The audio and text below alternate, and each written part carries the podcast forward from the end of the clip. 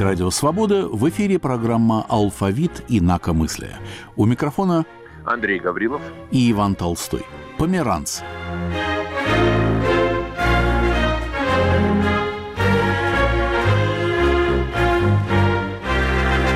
Григорий Соломонович Померанц. Из всех русских мыслителей-персоналистов Григорий Соломонович Померанц наиболее активно участвовал в общественных дискуссиях о ценности личности и угрозах, исходящих от тоталитарного и посттоталитарного общества. Так пишет в своем эссе о Померанце известнейший тоже эссеист и тоже персоналист, кажется, Михаил Эпштейн, преподающий в Соединенных Штатах. Мне очень понравилась его статья, его эссе о Григории Соломоновиче, поэтому некоторые вещи я сегодня буду цитировать именно из этой статьи, а не из общедоступных каких-нибудь там википедических источников. Но прежде всего я хотел задать вам, Андрей, наш традиционный вопрос, выяснить, когда вы впервые ну, если не услышали фамилию Померанца, то открыли его книги, потому что это не тот герой наших программ, который замечен в каких-то своих таких э, героических, ярких поступках, сколько вдумчивый автор, которого нужно читать тоже вдумчиво и неспешно. Итак, когда? Ну, во-первых, я хочу сразу ступиться за Григория Соломоновича. То, что он выдающийся автор, ни в коем случае не может умолить его заслуги как ну, в свое время активного политического деятеля. Просто, может быть, и здесь я с вами соглашусь, его книги, его писания, его размышления, его философские труды, может быть, несколько затмевают предыдущую эпоху его жизни, когда он занимался активной диссидентской деятельностью. Но, отвечая на ваш вопрос, не могу не признать вашу правоту, Иван.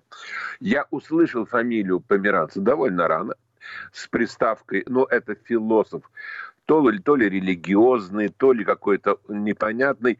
И, честно говоря, в том моем молодом возрасте, когда больше всего интересовали прокламации, больше всего интересовали мгновенные реакции самоиздата, больше всего интересовали открытые письма, пока они еще могли существовать. Честно говоря, вот именно в это время для меня философ, да еще с религиозным каким-то непонятным уклоном, как-то отошел в тень. Потом я вдруг понял, что те книги, что я читаю, опять-таки чаще всего в самоиздате э, или в там издате, на которых написано Григорий Померанц, это тот самый человек, про которого я уже слышал, но которому по своей тогдашней необразованности не уделил должного внимания. А может быть, это было естественно, что вот в молодом возрасте меня интересовало несколько другое. Короче говоря, померанца я как бы открыл дважды. Сначала просто запомнив фамилию, не самую распространенную и поэтому застрявшую в памяти, а потом уже через его книги восстановил вот этот путь, по которому шел и сам Григорий Соломонович, и мое его познание. Да, у меня нечто было сходное. Я где-то в середине 70-х, во второй половине 70-х, то есть когда мне было, не было еще и 20 лет, я увидел книжку Григория Померанца, западную посевовскую книжку такого небольшого формата, карманного, специально для засылки в СССР, сделанную такого размера, и на ней стояло название «Не опубликованное». И сразу кто-то в разговоре, это было в руках у взрослых, я ее видел, так немножко повертел, и в разговоре кто-то сказал, э, что в этом большая ирония автора, потому что э, название не опубликованное, а что у него вообще до этого было опубликовано? Практически ничего.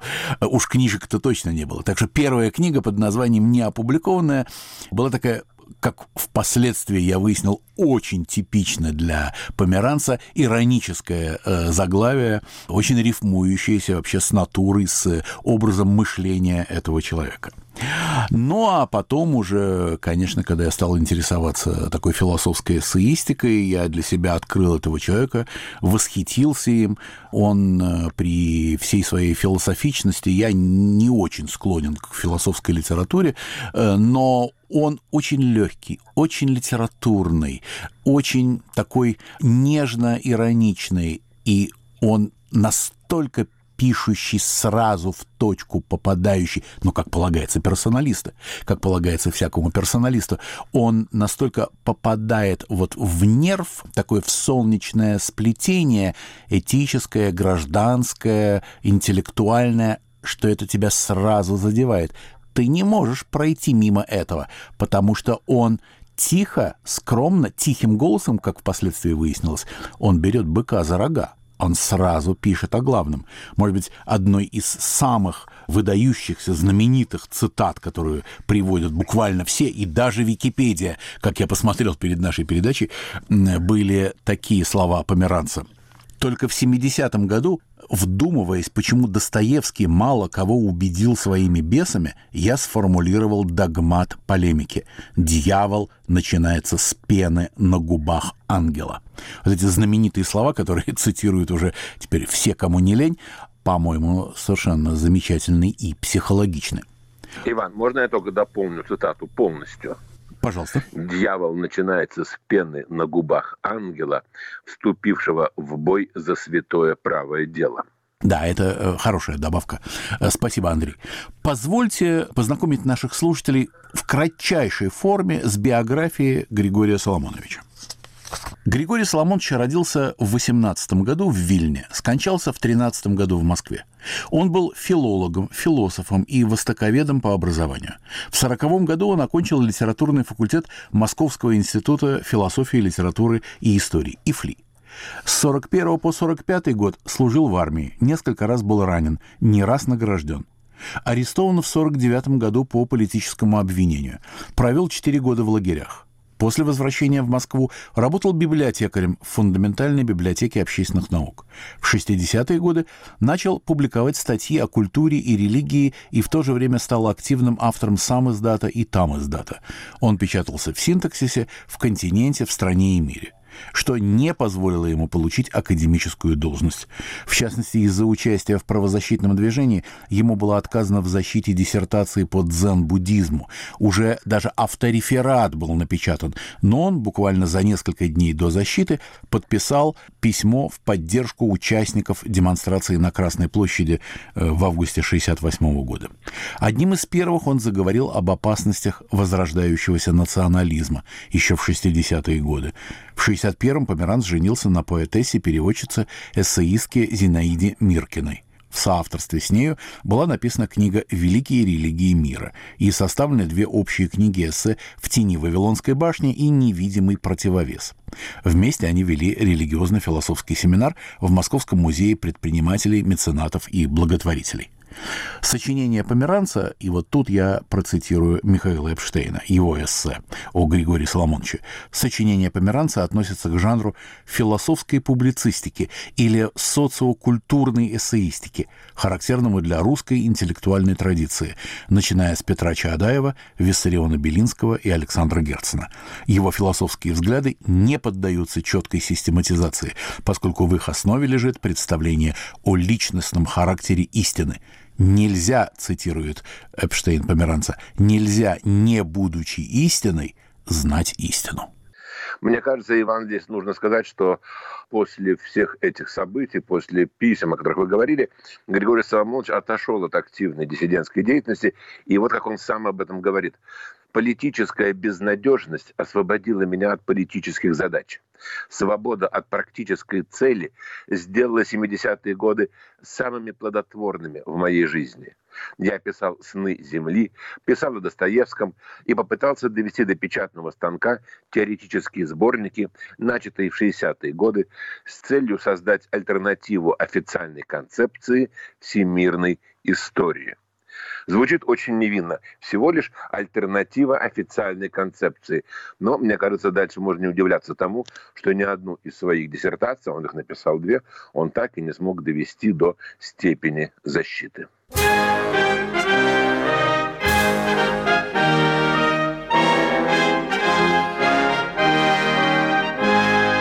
Я хочу напомнить, что на волнах Радио Свобода программа «Алфавит инакомыслия». У микрофона Андрей Гаврилов и Иван Толстой. Померанц. Григорий Соломонович Померанц.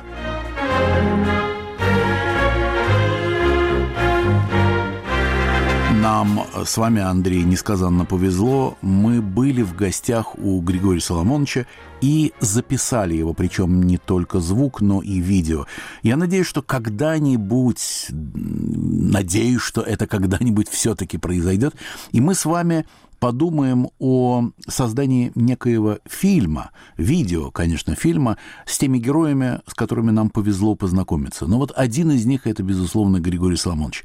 Я э, вчера ломал голову, пытаясь вспомнить, в каком году мы ездили к нему в гости в Москве. Вы не помните? Хороший вопрос. Нет, я не помню. Вы знаете, столько всего произошло за последние годы, что календарь памяти как-то переворачивается мысленно.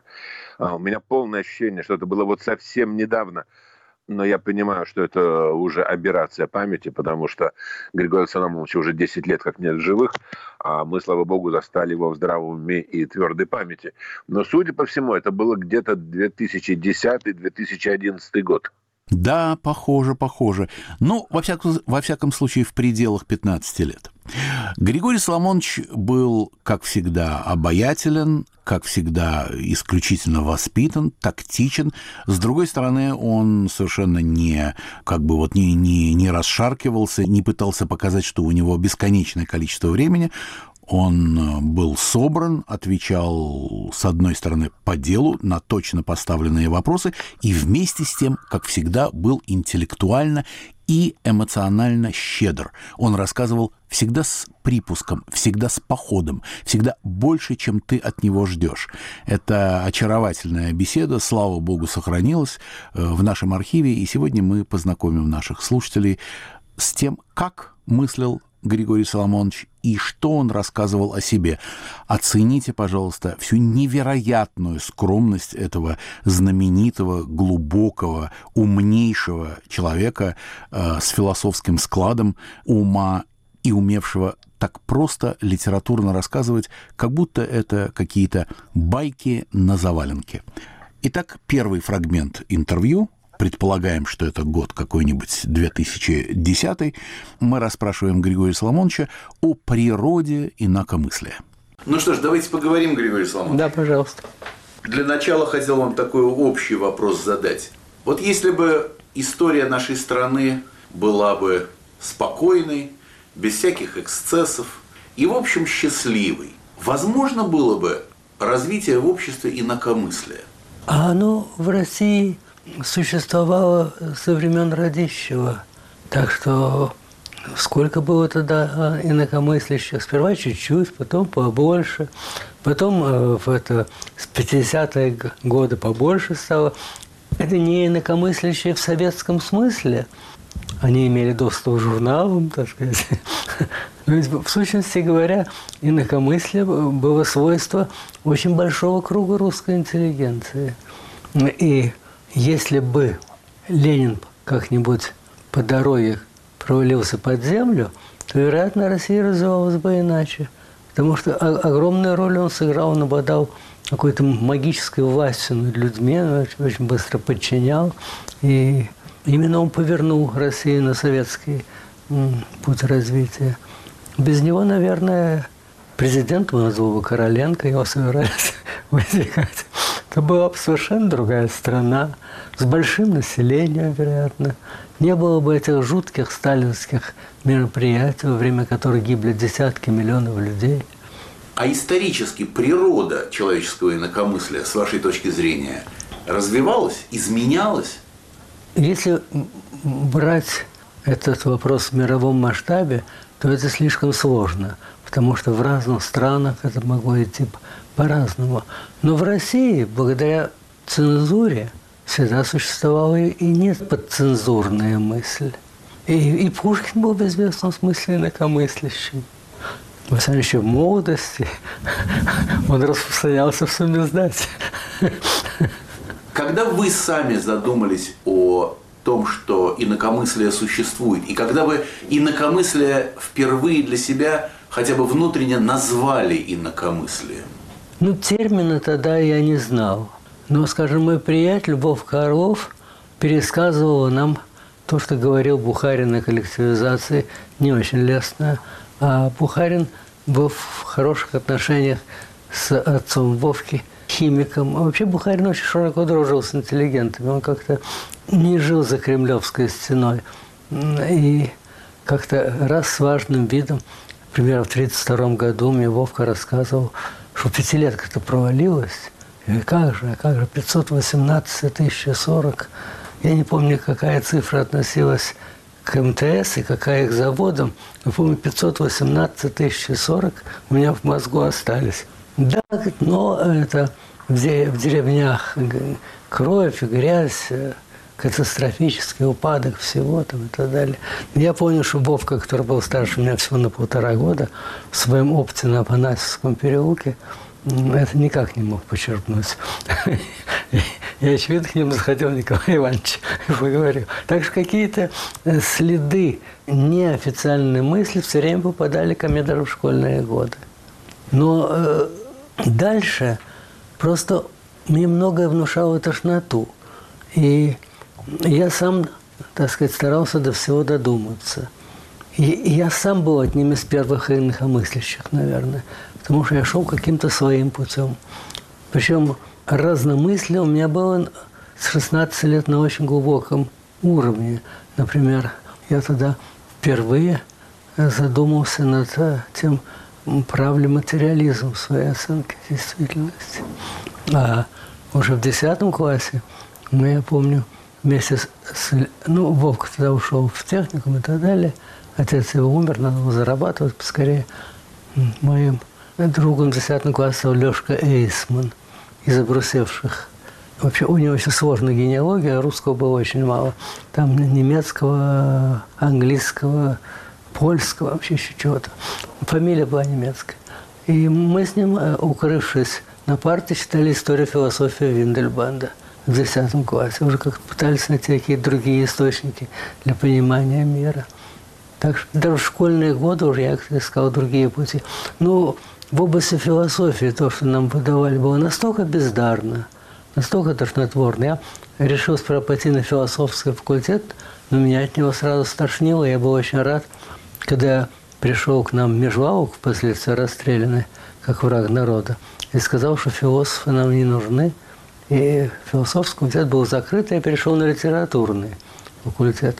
И тут я почувствовал себя дома в русской литературе XIX века, особенно второй половины XIX века. Тут какой-то круг Тютчев, Толстой, Достоевский стал моим, так сказать, ну, основой моего развития. И я на четвертом курсе посвятил свою работу записками из подполья. Но очень скоро вышел за рамки текста, и там разрослось огромное предисловие под названием «Величайший русский писатель». Это было осуждено на кафедре русской литературы как антимарксистская вылазка. Вот так что вот, пожалуйста. Это само по себе получалось. Хотя каких-то ведущих современных мыслителей я очень долго не находил. Я шел, так сказать, оглядываясь больше на литературу, которая как как классика все-таки не запрещалась. Можно его читать, например, записки сумасшедшего Толстого, где он... Гоголя? Нет, Толстого. А, другие, те. Другие, да. где он рассказывал о своем арзамасском страхе. Да, конечно. Вот. Арзамасский ужас, по-моему. Или э, я запомню арзамасский страх, может, арзамасский ужас. Но в записках сумасшедшего он это рассказывал, как целую ночь его томило представление, что он – конечное существо оказывается разделенным на бесконечность и чувствует себя нулем. У меня эта идея возникла э, еще в девятом, кажется, классе, когда я листал учебник тригонометрии и обратил внимание, что тангенсоида ныряет в ничто. И потом уходит опять в бесконечность. Я об этом задумался и через несколько дней понял, что я не справлюсь, я отложил это на несколько лет. А потом меня поддержал Толстой – Левин у него хочет покончить с собой, Ваня Кореина, потому что он приходит в ужас от этой мысли о его ничтожестве перед бесконечностью. И потом эти записки сумасшедших тоже Толстого. А потом записки из подполья, где все идеи ставились, так сказать, на голову. Вообще русская литература была очень богата мыслью. И если внимательно ее читать, то она была в самые темные годы таким источником, я бы сказал, талантливо-критического отношения к господствующей такой материалистической болтовне. Григорий Соломович, а в юности как удавалось вам находить среди окружающих, среди знакомых людей, которым можно довериться, которым можно задать первый вопрос еще до того, как вы знаете, кто они. Была какая-то физиогномика развита у вас? Вы знаете, я школу кончил весной 1935 года. Тогда еще такого общего ужаса не было. Он начал нарастать. И пик был в 1937-1938 году.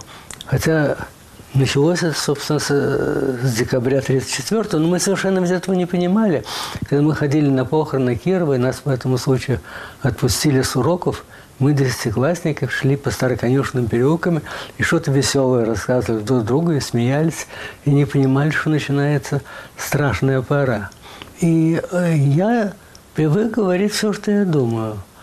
И вообще на меня как-то не обращали внимания до моей этой философской работы, величайший русский писатель, тогда, как я потом узнал, за мной был установлен тайный надзор, и за мной записывали. Но все это началось тогда, когда пришла усталость от террора. Ведь страх какой-то в 1937-1936 году нарастал до такой степени, что исчезли анекдоты.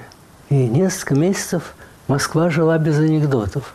И когда э, после этого периода молчания, когда люди прикусили свои языки, вдруг в Москву облетел анекдот. Как живете, как в автобусе. Одни сидят, другие трясутся. То я сказал своим друзьям, что, наверное, террор кончается, дальше идти нельзя. Действительно, вскоре Ежова сняли, так сказать, были некоторые послабления. И когда я выступил в своей работе, это был уже 1939 год – уже был какой-то период усталости от террора. Поэтому мне, например, на, на кафедре утвердили оценку 4, учитывая мое усердие, хотя я и неправильно писал. вот. И, э, в общем, только был установлен тайный надзор. А об этом я узнал только 10 лет спустя, когда мне на Лубянке начали цитировать мои высказывания десятилетней давности. А дальше началось движение к войне, и уже меня потеряли органы. И снова нашли меня уже в сороковые годы. Простите, пожалуйста, у меня а, сразу появилось два вопроса. Во-первых, хорошо, раз вы об этом заговорили, а какова вообще роль анекдота? Это клапан, это чтобы выпустить напряжение, это лакмус, что, что это? Вообще... Особенно у нас, не философски в истории, там, нет. средние века да, и далее. Да, нет. А вот у нас. Во всяком случае, э, это была форма свободной мысли, которую люди передавали друг другу, хотя иногда с купюрами. Например, когда к нам поступила партия бананов из Испании в связи с событиями там в обмен на оружие, вот, то э, Москва оббежала анекдот. Как живете? Как в Африке. Ходим голые и едим бананы – но это была смягченная форма. Потом я узнал, что в полной форме было еще и имеем вождя. Но это распространялось уже не каждому. А живем как в Африке, ходим голые и едим бананы, это, это свободно распространялось в Москве. Это была, была единственная форма свободного высказывания еще до, сам, до самоздата. До, до самоздата. Никакого само... Нет, самоздат существовал тогда. Но я об этом не знал. Я потом, когда был на Лубянке, и там были повторники, которые сажали еще раньше, я там разговаривал с человеком, который в это время в одной, так сказать, партии со мной попал. Он попал, я первый раз попал, он в третий раз попал уже. Это было от того, что, от того, что он прочитал, очень ему понравилось, и показывал друзьям какое-то вообще рассуждение письменное. И за это его посадили первый раз в 32-м или 33-м. Вообще в 49-м году его посадили в третий раз уже. Так что вообще нет какие-то... Безусловно, ходили тексты. Но тексты ходили, скажем, в политически оппозиционных кругах. А оппозиция тогда была партийная. Потому что оппозицию другую, более далекую, уже успели раздавить. Просто, может быть, если и были какие-нибудь, допустим, начиная с СССР и дальше вправо, вправо, вправо, то это уж передавали шепотом. И... А вот внутрипартийная оппозиция, она, конечно, имела свои тексты, и... но я был вне этой всей этой игры. Григорий Соломонович, какими словами называли запрещенную литературу или вот, э, может быть, рукописную или на машинке распространявшуюся до войны? Слово сам издат возникло поздно, после да, войны. А тогда поздно. какая была терминология? Я не помню никаких, никаких слов, потому что, повторяю, письменные никакие источники до меня не доходили до войны. Только вот или анекдоты, или, вот, допустим, Вовка Орлов пересказывал то, что он случайно услышал в разговоре Бухарина с его отцом, так сказать, какой-то обрывок доходил, что с коллективизацией не все хорошо. Вы начали говорить еще с Пушкина, а, что в молодости тоже был в самоиздате. И, соответственно, как-то так пошел разговор, как будто вот эта линия инакомыслия вот в нашем, по крайней мере, разговоре сейчас дошла до войны. Вот мы сейчас на этом остановились. Она была. А во время войны инакомы... место инакомыслия было вообще или нет? Во время войны, в период, когда одно поражение следовало за другим, одна катастрофа за другой, об этом стали говорить открыто, потому что все рушилось. Я помню, что где-то в начале октября я зашел на квартиру к Вовке, его не было, я говорил с его матерью, она уже говорила, вот до чего, до чего дошли со всеми этими арестами, разрушили армию, разрушили все, и все валится. И потом, когда я уже после ранения тяжелого, ну, случайно, благодаря какой-то игре судьбы, был прикомандирован к редакции дивизионной газеты. И опять-таки, благодаря игре судьбы, судьбы оказался единственным поставщиком новостей для газетки вот такой вот «За Родину». Потому что штатный сотрудник был патологически труслив, а, и когда началась там случайно одна заварушка, из которой надо было выходить со способностью к риску, то он начал заметался и погиб. Я был единственный поставщик новостей, поэтому полтора года я, я писал, так сказать, им на бумажках отсылал через почту э, свои заметки, а жил я на передовой. В редакцию приезжал раз в две недели помыться в баню в тылах. Вот. И э, часто зимой, когда я не мог ночевать под кустом, я где-нибудь прижимался в углу блиндажа политотдела. Я слушал, как между собой рассказывают политработника. А они, конечно, их уровень критики был не очень, не очень глубок. Они критиковали прежнее руководство, что вот не строили заводы в Сибири, а вот там это надежнее. До Сибири немцы не доберутся там и так далее. Так что какие-то разговоры все время были. И между солдатами были разговоры. Скажем, когда я попал в госпиталь, то я сперва думаю, это наша ополченская дивизия с крайне неопытным и командным составом, она формировалась в октябре 1941 года, когда заслон Вяземский был сломлен, и, собственно, Гитлер мог просто ехать в Москву. Но почему-то решил, что он сперва слопает наш Южный фронт, и действительно слопал его, там, кажется, 600 тысяч пленных взяли. Но пока что к Москве, во-первых, сформировали наши батальоны из, из добровольцев – чтобы Москву не сдавать без боя. По мере, наше вооружение давало возможность только один день повоевать. Вот. И, но ну, потом подтянули дивизии с Востока. И это положение изменилось. Вы знаете, Иван, когда я слышу голос Григория Соломоновича, я вспоминаю одну его фразу, которую приводит Марк Харитонов в своем тексте а, «Музыка сквозь скрип памяти Григория Померанца». Григорий Соломонович сказал, «Жизнь представляется мне скрипучей пластинкой. Некоторые слышат скрип сквозь музыку, а другие сквозь скрип слышат музыку. Понятно, что я не мог пройти мимо такой фразы, и хотя я не нашел нигде в практически в текстах Григория Соломоновича указаний на то, какая музыка ему была близка, он очень часто упоминает двух композиторов – Баха и Моцарта. И я думаю, Григорий Соломонович нас простил бы, если бы узнал, что вот именно вот сейчас мы послушаем старую скрипучую пластинку, сквозь которую мы услышим музыку. волнах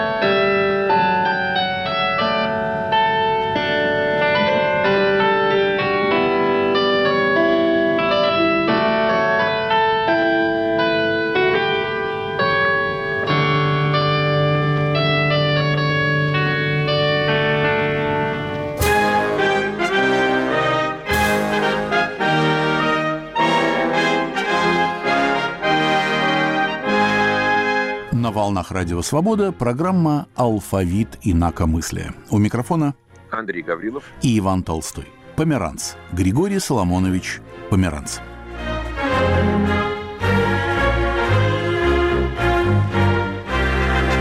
У Григория Соломоновича, кроме знаменитой фразы про то, с чего начинается дьявол, очень много афористичных высказываний.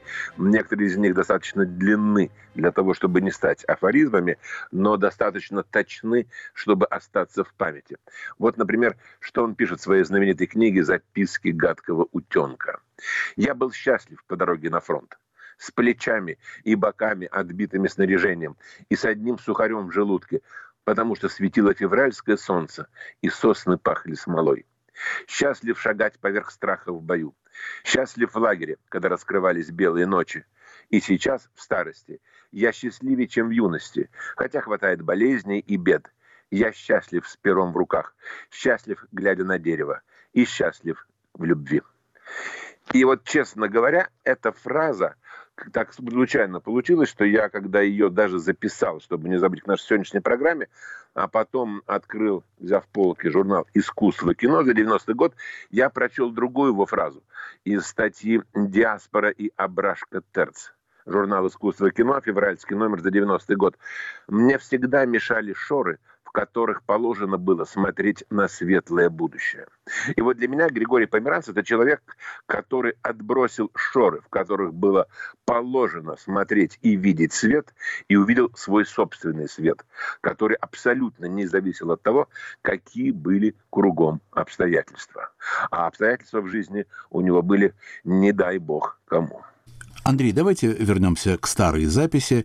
Григорий Соломонович Померанц отвечает на наши с вами вопросы в Москве, когда мы были у него в гостях. Кого вы назовете самым первым инакомыслящим, которого вы в своей жизни встретили? То есть, э, кто был тот человек, который вообще постоянно, методично, критически относился к советской действительности? Я думаю, что я таких вот людей в старшем поколении просто не встречал. Я не встречал таких людей. Может быть, они были среди преподавателей, но они с нами не делились своими. Вот, пожалуй, я могу сказать, да, вот, пожалуй, после моего этого скандала на кафедре, с которой я ушел хлопнув дверью, Вообще это, это удивительно. Просто был какой-то период, когда все устали от сажания друг друга. И, и, и как-то я отделался почти что пустяками. То я обратился к Лидию Ефимовичу Пинскому, который был очень интересным преподавателем, и я любил очень его лекции. И он меня как-то заметил среди студентов. И я ему показал мою работу и сказал, что я хочу узнать его мнение. Он ее показал своему другу Владимиру Романовичу Грибу. И Грибу она так понравилась, что он потом мне это Лилия Лунгина рассказала когда мы ехали вместе в поезде Москва-Феодосия в Коктебель, он ночью пошел с Поварской на Усачевку просить меня отдать ему в ученики. Дело в том, что у Грива, я потом понял, что это не случайно, у него был сократический талант. Он умел раскрывать то, что в ученике дремало, и что без него, может, и, вообще не вышел. И для меня таким старшим критически смотревшие действительность был Леонид Ефимович Пинский. Но я вот встретил впервые человека, который со мной стал откровенно разговаривать, э, начиная с осени 1939 года, в общем, так и так. Мы с очень, очень быстро мы подружились. Э, вопрос, который ему задал, был такой. Почему вы, убежденный марксист, не член партии? Пинский задумался и стал рассказывать, что в 30-е годы он был мобилизован в многотиражку. Это там в Молдавской СССР, он с Украины вообще родом. И по какой-то нужде он прошел мимо деревни, которая поразила его пустотой, тишиной. И он стал заходить в дома, и кое-где на печи хрипели умиравшие старики, у которых не было сил уйти добраться до города – выпросить или украсть кусок хлеба. И он этого никогда не мог забыть и простить. И дальше мы с ним откровенно говорили. Ну, конечно, и он, и Гриб были марксистами. но это не значит, что они одобряли то, что делало наше правительство и наша партия. Гриб, например, был сыном школьной учительницы в деревне, украинской деревне. У него на глазах проходило это изуверство, которое называется коллективизацией. И у него просто это стало почти заболеванием, когда он вспоминал обо всем этом. Гриб очень скоро умер. У меня с ним прошли три совершенно замечательные беседы сократического характера, как я потом понял. Он, он ничего не говорил, он просто меня вызывал. И когда я начинал забираться, он немедленно это чувствовал и показывал знаков «нет». И я сразу спохватывался, поворачивал. Вы знаете, на современном языке это можно сравнить с навигатором у шоферов. Повернуть вправо, повернуть влево и так далее. Вот э, первым, первым, что мне пришло в голову, это была маевтика у Сократа. Вот Гриба э, в отношении был гениальный человек, потому что я в Пенском университете страстно увлекался своей собственной мыслью. Его надо было слушать. Но он слушать э, не успевал, потому что его обуревали собственные мысли. А Гриб жертвовал, так сказать, своими возможностями высказаться и извлекал что-то, что во мне где-то там дремало, и не проснулось без его помощи. Вот три, три беседы с ним, после которых вот он заболел и скоропостижно умер в 32 года. В сущности, они все были молодые. Ему было 32, Пинскому 34. Это не был контакт, собственно, со старшим поколением. Что это, в сущности, 30-летние для меня сейчас кажется поколением. Вот. Но, во всяком случае, они много думали. И Пинский и Гриб были кумирами студентов, потому что они в обстановке, при которой многих способных людей посадили, их сажали систематически. С начала 30-х годов выдергивали, сажали. И оставалась масса бездарности, которые повторяли какие-то азбучные э, газетные фразы.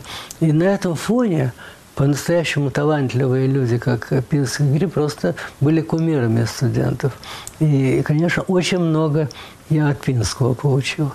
Мы с ним, кстати, ушли в ополчение 16 октября 1941 года, а потом его демобилизовали по просьбе группы студентов, которые собрали, чтобы возобновить занятия в Московском университете. Дело в том, что Геббельс похвастался, что немецкие бомбардировщики разрушили Московский университет.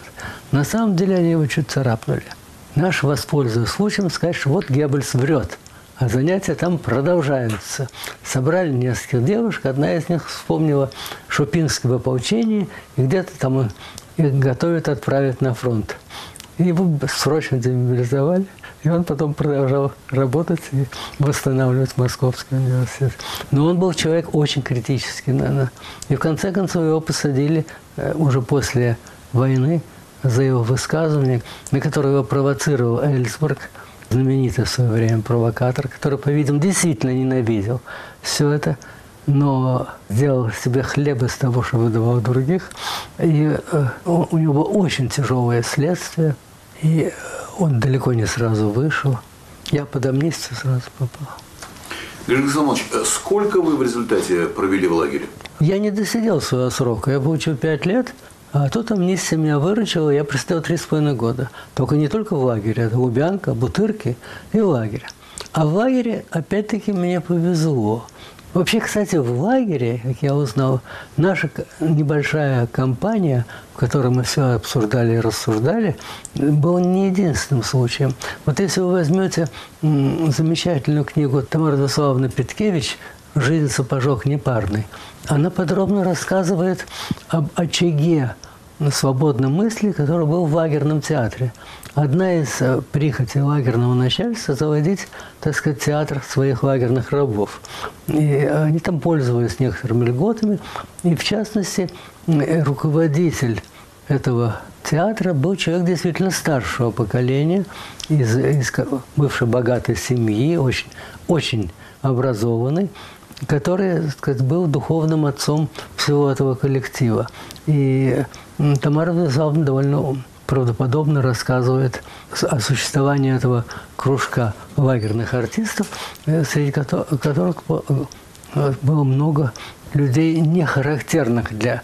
Я потом знакомился со всякими такими коллективами. Обычно артисты – это отнюдь не первые мыслители, а вот в лагерных условиях это оказалось так. И э, во многих местах, в лагерях складывались такие группки, иногда от людей равных способностей, а иногда и вокруг какого-нибудь выдающегося человека, каким был, вот, не помню его фамилию, вы просмотрите это к вашей теме в книге Петкевич «Жизнь сапожок непарный». Она очень яркая. Она потом даже, когда, когда вышли все, там, когда изменилась обстановка, она ездила в город, где доживал свои дни этот их руководитель. Было такое чувство, как духовному отцу. Так что именно в лагерях это, это могло быть, потому что там как-то легче было разобраться, кто может настучать. Вот, например, когда я сидел в бутырках, было совершенно ясно, что вот один человек, там, которого вызывают раз в неделю, днем, на час или полтора, был, конечно, камерной наседкой. Да и, и вообще облик его, бывший полицай, который отрабатывал э, доносами, может быть, повыше на, не, на несколько лет меньше. Так что бросались глаза такие. Как правило, их можно было отличить. И вот в лагере у нас довольно быстро сложилась группа примерно людей моего возраста и более младшего. В нее входил Ильзар Масеевич Милетинский – которым мы, кстати, вместе занимались в семинаре Достоевском еще мы одного примерно года рождения, и несколько других, так сказать. Я просто называю фамилию, может, знаете, у него книжки есть. Валентинский, конечно. Да. У нас не было оснований не доверять друг другу. Например, я знал о показаниях Мелетинского, которые спрашивали обо мне. Он знал о, моих показаниях о Мелетинском. Я спрашивал, я отвечал. Таким образом, когда мы встретились, когда он приехал в карантин, то мы имели официальное подтверждение нашего неединомыслия с начальством. Вот. И очень быстро сложилась такая вот э, компания. Одно время э, с нами ходил еще э, моложе нас на 10 лет, потом он стал писатель Евгений Борисович Федоров. Тогда был просто Женя Федоров. Мы в разговорах никогда не говорили в бараке. Мы рассуждали только прогуливаясь по Лежневке. Это бревнами усланная дорога. По Лежневке прогуливаясь от столовой до вахты, от вахты до столовой. И, и на всякий случай, если нас встретит трастник, там был один деятель, которого считали его по профессии трастником, он ходил, послушал обрывки разговоров, то, скажем, слово «Сталин» мы не произносили. Мы говорили «Джоза Terrible», рассчитывая, что он это не, поймет. И он действительно ничего не понял. А позже уже, когда пошла вроде бы волна надежд, да, после 53-го, 4-го, 5-го годов, амнистии, вот, э, выход людей, вот первый. Сперва я держался осторожно, потому что я был одной из первых ласточек, вышел по амнистии. А потом, когда один за другим выходили мои коллеги, то, конечно, когда мы встречались, то тут возникал кружок за кружком. Вот сейчас мы лекции читаем в музее меценатов, меценатов, а руководителем краснопевцев. А одним из первых политических дел было дело краснопевцев. А сейчас мы под его крылом, так сказать, читаем свои лекции. А когда наступил какой-то перелом, вот выходят все, все хорошо, все радостно, вот потихонечку, и вдруг... Перелом, э, перелом был 20-й э, съезд. Тогда очень много было сказано, очень беспорядочно. Вообще говоря, э, какие-то слухи, что происходят какие-то сдвиги, распространились даже в деревне. Так как меня не, не брали, меня не прописывали в Москве, я разыскал письма всем областям, где меня возьмут. Меня взяли в Краснодарский край, и я поехал учителем в станицу Шкуринскую. И последний год, в год канона 20-го съезда, и еще в Новый год меня обступили мальчишки из класса 10 Г и попросили откровенно рассказать что я думаю о Сталине. И я подумал, что так как в общем, казаки, военные, так сказать, я рассказал о том, что он разрушал армию, еще что-то в этом духе. Вот. А потом я поехал в Москву на, на какие-то короткие каникулы. Когда я вернулся, как раз прошел 20-й съезд, его читали всем комсомольцам, э, доклад Хрущева. И я сразу стал популярным в станице. Во-первых, мои ученики они держали в секрете то, что я им рассказывал.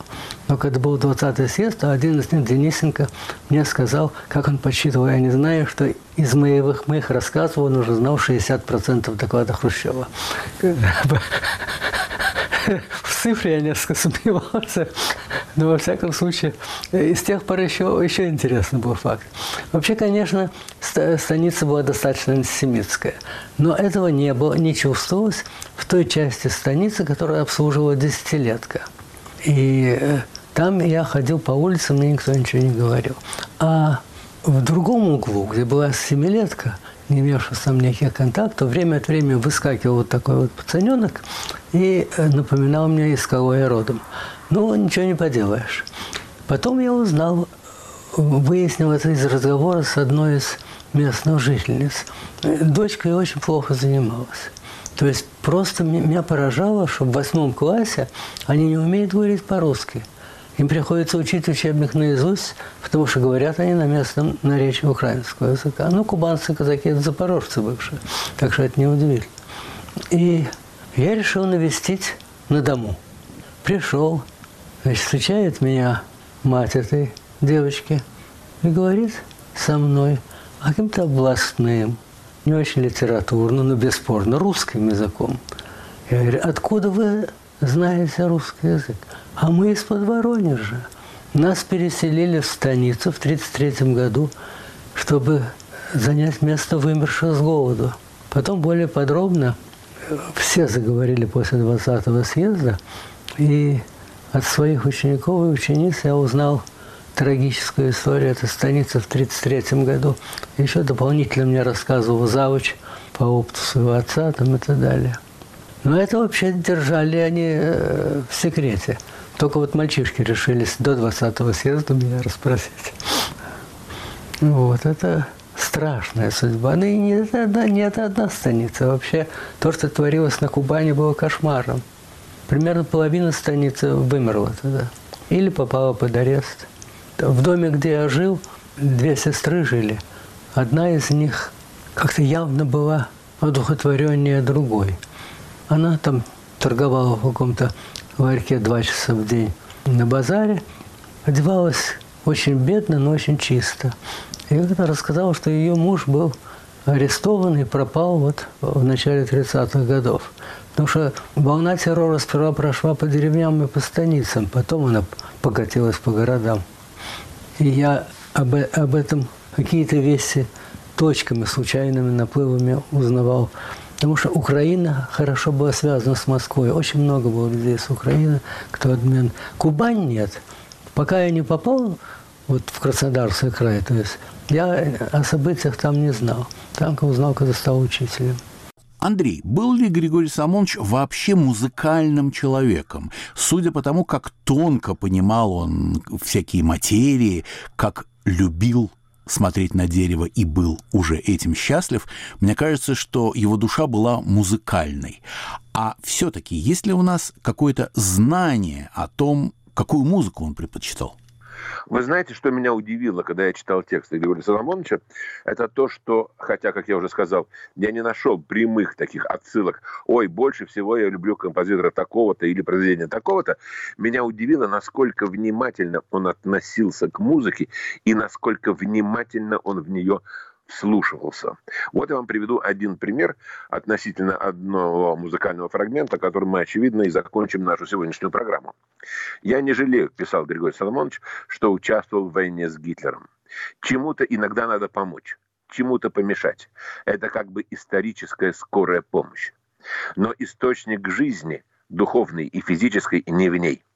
В тысячу раз важнее медленная помощь, о которой как-то сказалось в песне Галича. Двоеточие. Вот здесь я прерву цитату, потому что я с изумлением прочел дальше, что говорит Григорий Соломонович, ибо я эту песню слышал и, как мне казалось, знал практически наизусть, но он мне показал, что я в этой песне пропустил. И вот цитата Галича, которую приводит Григорий Самович Померанц. «Мне не надо скорой помощи. Дайте медленную помощь. Я вспомнил, продолжает Померанц, и переосмыслил Галича. Скорая помощь медленная помощь, и превратил эти слова в ключевые термины своей философии истории. Человек, который все время сравнивает древнюю, старую культуру современной культурой, которая совершенно свободно оперирует сравнениями, ну, простите, Моцарта и Пушкина, например, вдруг так внимательно, оказывается, вслушался в тексте своего современника Александра Аркадьевича Галича и нашел там то, чего другие могли совершенно спокойно, это я говорю уже на своем опыте, не заметить, вот это меня поразило. И поэтому я предлагаю закончить наш сегодняшний а, разговор, наш сегодняшний рассказ о Григории Померанце именно этой песней Галича, которая называется «Фарс Гиньоль».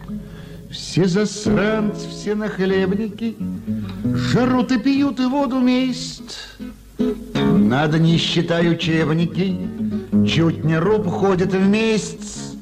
Люська дур за невестила, Никакого с нею слада. А у папеньки-то шестеро, А во всех подумать надо и того купить. И всего купить, а на копеечки того всего дупить. А сырку к чайку или ливерной, тут двухгривенной, там двухгривенной. А где ж их взять? Люськи, дурочки, все хахоньки, все малина ей калина. А Никитушка-то махонький, чуть не накрик от калита, Подтянул папа на помощи И с улыбкой незавидной Попросил папа на помощи В кассе помощи взаимной Чтобы того купить и всего купить, а на копеечки того всего дупить, а сырку к чайку или ливерной, тут двухгривенной, там двухгривенной, а где же их взять? Попросил папаня слезной. Ждет решения, нет покоя. Совещание шло серьезное, и решение такое Подмахнула б тебе касса. Ну, каждый руб догнать Америку, Посему тебе отказано. Но сочувствуем, по елику надо же того купить. И всего купить, а на копеечки-то во всего купить. А сырку к чайку или ливерной, тут двугривенной, там двугривенной, а где ж их взять? Вот он забит, как залеченный, Два раза бил морду Люськи, а в суббот поздно вечером он повесился на люстре. Ой, не надо скорой помощи. Нам бы медленную помощь. Скорый врач обрезал помощи и сказал, что помер в полночь. Помер смертью незаметную, огорчение не вызвал лишь записочку предсмертную. Положил на телевизор, что, мол, хотел он и того купить, И всего купить, а на копеечки во всего дупить, А сырку чайку или ливерной, Тут двухгривенной, там двухгривенной, А где ж их взять? Это была песня Александра Галича «Фарс Гиньоль», которая так помогла Григорию Померанцу его собственными словами переосмыслить философию истории. И на этом мы заканчиваем очередной выпуск «Алфавита инакомыслия», который сегодня был посвящен Григорию Померанцу. Режиссер Юлия Голубева и мы с Андреем Гавриловым прощаемся с вами. Всего доброго. До свидания.